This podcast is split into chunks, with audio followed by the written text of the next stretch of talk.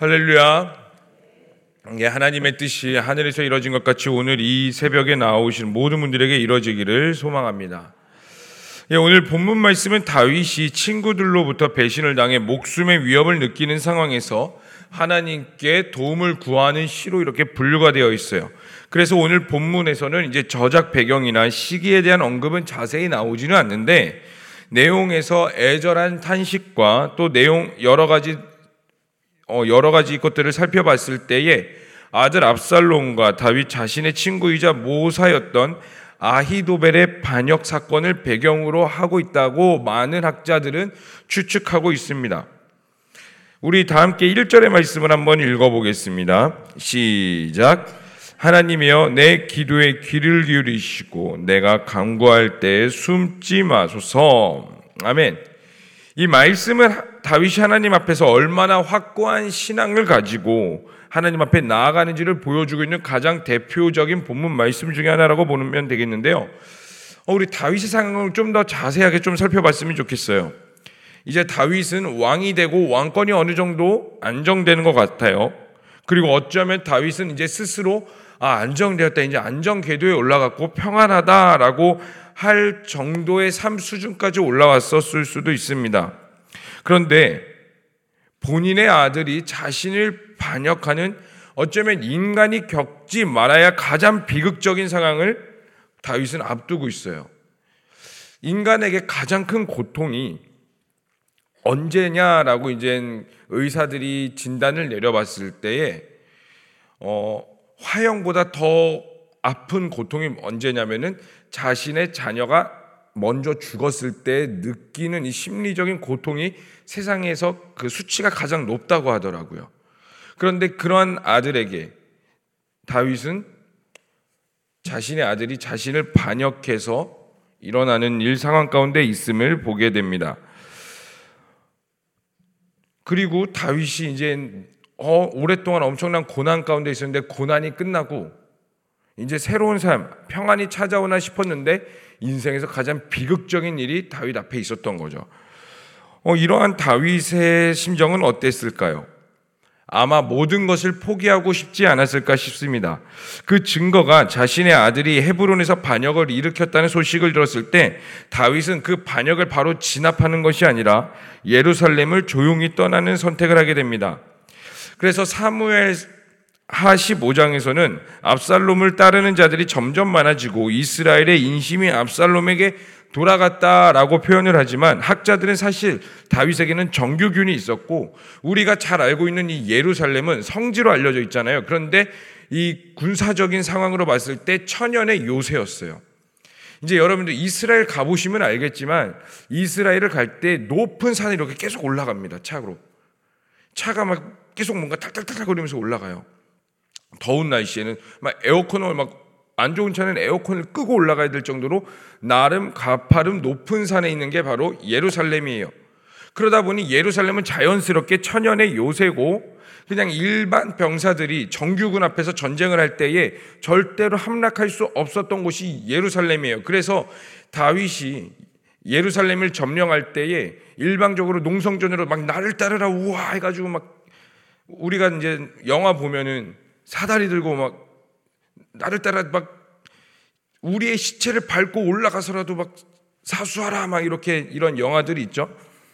그렇게 하지 못했어요 다윗도 몰래 그 이제 높은 산에 있다 보니까 밑에서 물을 끌어올라야 돼가지고 그 끌어오는 곳을 뒤로 해가지고 몰래 쳐들어가서 성문을 열고 예루살렘을 점령했습니다.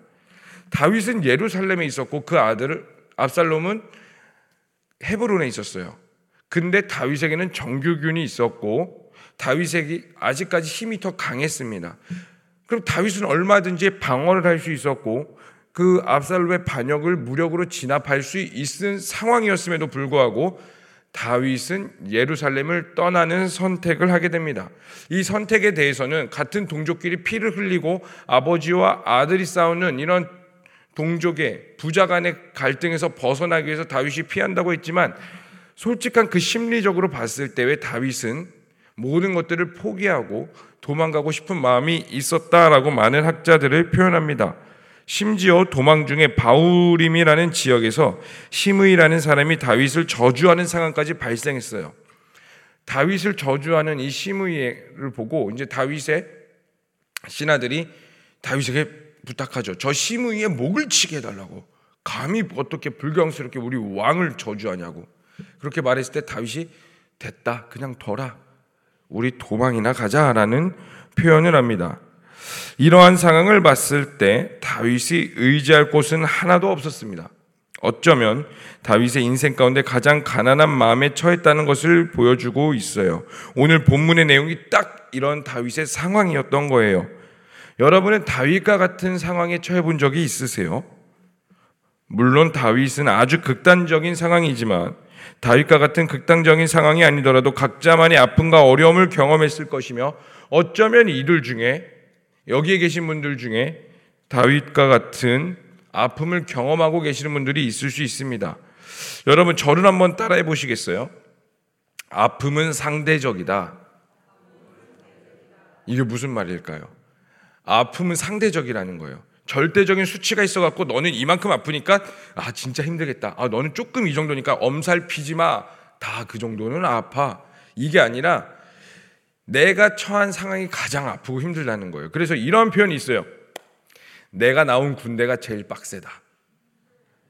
뭐 나는 뭐 후방에 있고 뭐 쟤는 GOP에 있어도 후방에 있던 내가 제일 힘든 거예요 세상에서.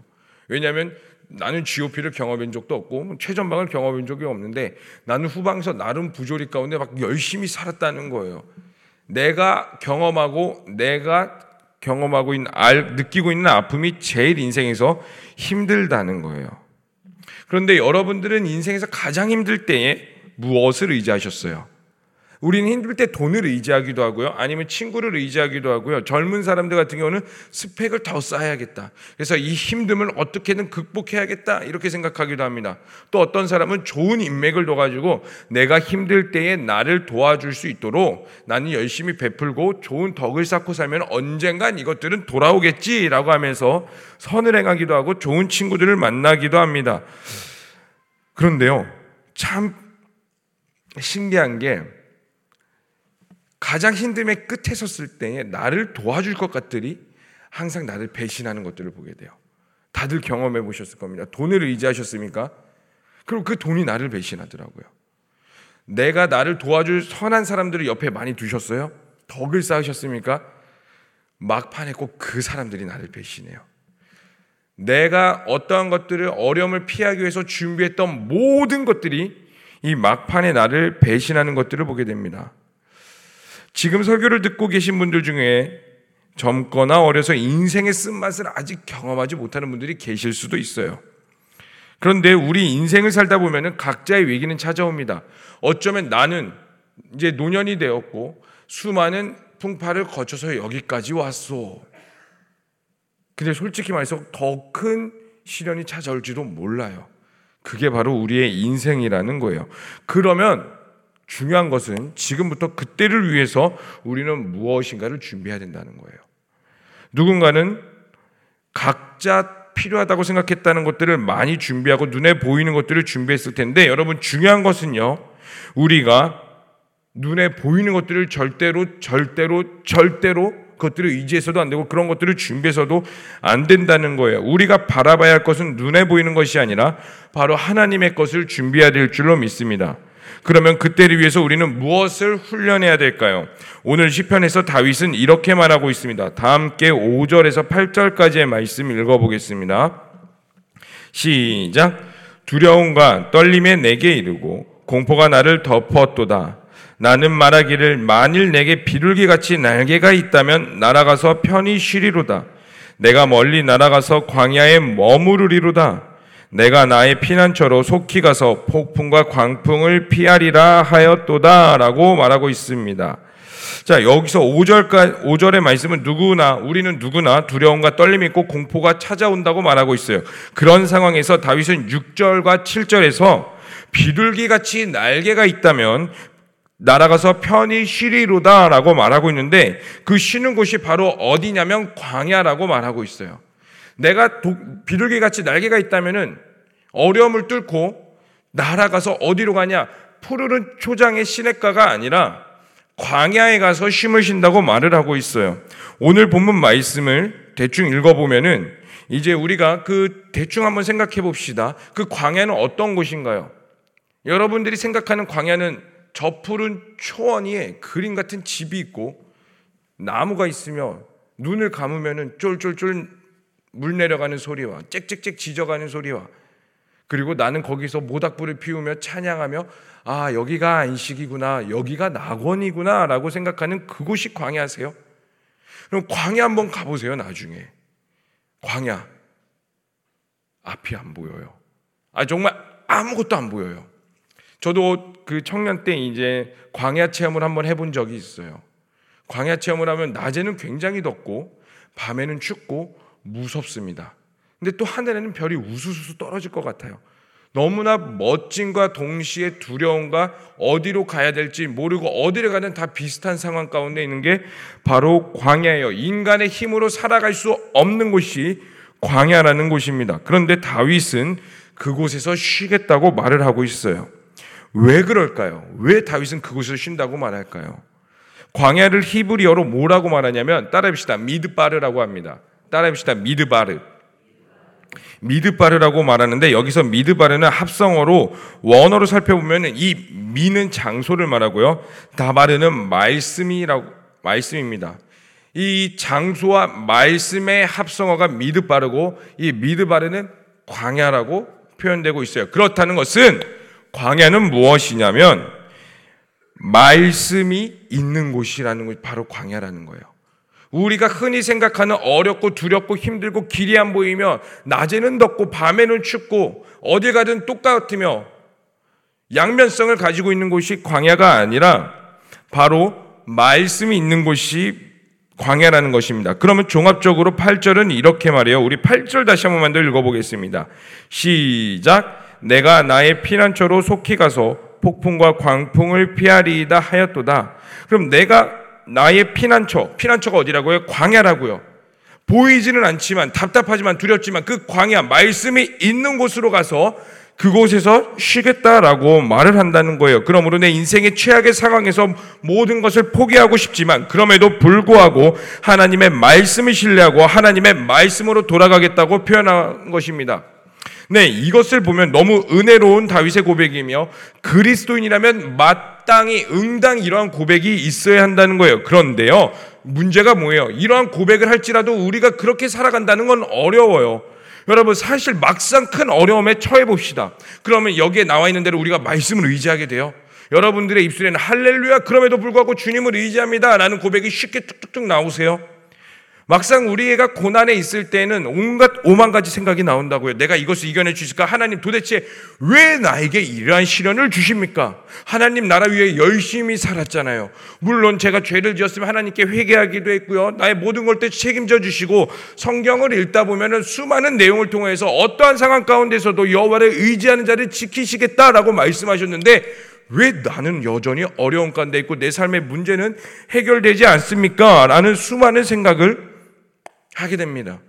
그래서 우리 가운데 훈련이 필요한 거예요. 그냥 훈련이 필요한 게 아니라 그래서 우리 가운데 훈련이 필요한 겁니다. 제가 중학교 때 어, 지금 뭐 나름 선해 보이시죠? 할렐루야. 네. 새벽이란 사실 뵈는 게 없으실 건데 그래서 선하게 보일 수도 있습니다. 제가 나름 이 선하게 생긴 얼굴에서 거칠게 살았어요. 중학교 때. 입이 한 거침했습니다. 뭐 착하게 살았을 것 같죠? 네. 물론 착하게 살기 위해 노력은 했지만 한 거침 가운데 살았었는데 어, 어느 날 중학교 때 저는 남중을 나왔어요 거기다가 이 남중끼리는요 여러분 세렝게티입니다 세렝게티 내가 강하지 않으면 먹히는 사회가 남중이었어요 그 욕을 욕을 하고 살아야지만 버틸 수 있었던 곳인데 어느 날 욕을 하고 있는 제 모습을 발견하게 되고 그런 모습이 너무 엽겹게 느껴지더라고요. 그래서 그때부터 아 나 안 되겠다. 욕을 끊어야겠다라는 아주 기특한 생각을 중학생이 해버렸어요. 그래서 욕을 끊는 훈련을 하기 시작했습니다. 친구에게 야 친구야 내가 여기 오늘부터 내가 욕을 하면 너에게 천 원을 줄게. 이제 얘들이 장난치기 시작하는 겁니다. 저에게 와가지고 일부러 막 툭툭 치고 그럼 어떻게 해요? 옛 습관이 나와 있기 때문에 그 장난 가운데 저도 모르게 이런 사랑하는 나의 강아지야, 송아지야 막 욕을 나오기 시작하는 거예요. 그때마다 옆에 있는 친구들이 왔어 너 욕했다 김차영 천 원, 천 원. 그렇게 해서 제가 몇 개월 동안 열심히 노력을 했어요. 근데 이게 쉽게 안 끊어져요. 그런데 어느 날 제가 자전거를 타고 가고 있었는데 아, 그 전에 이제 욕을 끊과 동시에 내가 어떤 표현을 해야 될까 했을 때 감사합니다라는 표현을 무조건 하자. 그래서 제가 재밌는 표현이 재밌는 상황 가운데 있었는데 그게 뭐냐면 어떤 상황 가운데 있으면 욕을 하고 감사합니다. 이런 감사합니다. 욕을 할 것 다 하고 막판에 아 아니지 감사합니다. 천 원 내면서도 아 욕했네 하면서 욕을 하는 순간 가운데도 욕을 하면서 그래도 막판에 감사합니다. 근데 어느 날 제가 자전거를 타고 가고 있는데 횡단보도에서 갑자기 어떤 사람이 툭 튀어나오는 거예요. 횡단보도를 나가려고 하는데 그때 이제 여러분 예전에 전 그 전봇대를 보면은 전단지 이렇게 붙이는 걸 방지하기 뾰족한 것도 이렇게 감싸는 시절이 있었어요. 네. 그때 제가 그 사람을 피한다고 자전거를 확 틀다가 그 뾰족한 거에 제 팔을 쫙 긁고 갔어요. 긁혀 보신 분들만 아시는 그 탄식이에요. 너무 아파요. 너무 너무 아파요. 옛날 같았으면 욕이 바로 탁 나는데 쫙 긁히고 피 철철 흘리는 저의 모습을 보고 제가 첫 번째 하는 말이 뭐였냐면 감사합니다. 감사할 수 없는 상황 가운데 그럼에도 불구하고 감사합니다라는 표현을 제가 중학생 때 처음으로 경험하고 그때 느낀 게 뭐냐면 훈련하면 되는구나. 훈련하자. 내가 하나님 앞에 살아갈 수 있도록 훈련을 하면 변할 수 있구나. 이걸 경험하게 되었습니다. 여러분, 하나님과의 관계도 마찬가지예요. 여러분 삶에 하나님을 의지하는 훈련을 하셔야 됩니다. 다시 말해서 하나님의 말씀이 정말 기쁨이 되는 훈련을 하셔야 돼요. 다윗의 별명은 하나님 마음에 합당한 자였습니다. 근데 그러한 칭호를 받을 수 있었던 이유가 뭐예요? 다윗이 죄가 없어서요? 다윗은 흠없는 하나님의 사람이어서요? 아니요, 성경을 읽다 보면 어쩜 다윗이 이러한 상황까지 갈 수 있을까? 음행하는 것에서 끝나는 것이 아니라 그 여자의 남편을 죽이라고 명령을 하였으며 그냥 멋지게 죽이는 것도 아니요. 야, 갔다가 너네만 몰래 살짝 나와라. 아주 치졸하고 비굴하게 살았으며 본인은 아들에게 끊임없이 모욕을 당하였고 심지어 말년에 다윗의 말년에 막판에는 인구 조사를 하는 범죄까지 저질렀습니다. 끊임없이 성경을 읽다 보면 다윗이 잘한 것보다 못한 내용들이 더 많은 것 같아요. 그럼에도 불구하고 하나님 마음에 가장 합한 자가 다윗이라는 거예요. 왜 그랬을까요? 다윗은 어렸을 때부터 양치는 목동 때부터 사위를 피해 도망하는 순간까지 바세바 음행 사건 이후에도 하나님을 의지하고 본인이 죄를 졌을 때 바짝 하나님께 엎드리는 훈련이 돼 있었다는 것이에요. 그래서 우리 시편 23편의 말씀 있죠. 굉장히 유명한 말씀이죠. 우리 시편 23편의 말씀. 우리 다 함께 한 번만 읽어봤으면 좋겠습니다. 시작. 여호와는 나의 목자시니 내게 부족함이 없으리로다. 그가 나를 푸른 풀밭에 누이시며 쉴만한 물가로 인도하시는도다. 내 영혼을 소생시키시고 자기의 이름을 위하여 의의 길로 인도하시는도다. 내가 사망의 음침한 골짜기로 다닐지라도 해를 두려워하지 않는 것은 주께서 나와 함께 하심이라. 주의 지팡이와 막대기가 나를 아니하시나이다. 주께서 내 원수의 목전에서 내게 상을 차려주시고 기름을 내 머리에 부으셨으니 내 잔이 넘치나이다. 내 평생의 선하심과 인자하심이 반드시 나를 따르리니 내가 여호와의 집에 영원히 살리로다. 아멘. 이게 바로 다윗의 고백이었다는 거예요. 여러분들은 하나님 앞에서 어떠한 고백이 있으세요? 여러분들은 하나님과 여태까지 어떠한 관계를 맺으셨으며 하나님 앞에 엎드리기 위해서 어떠한 훈련을 해하셨고 이 순간 가운데 여러분들은 하나님께 어떠한 삶의 고백을 드리시겠어요?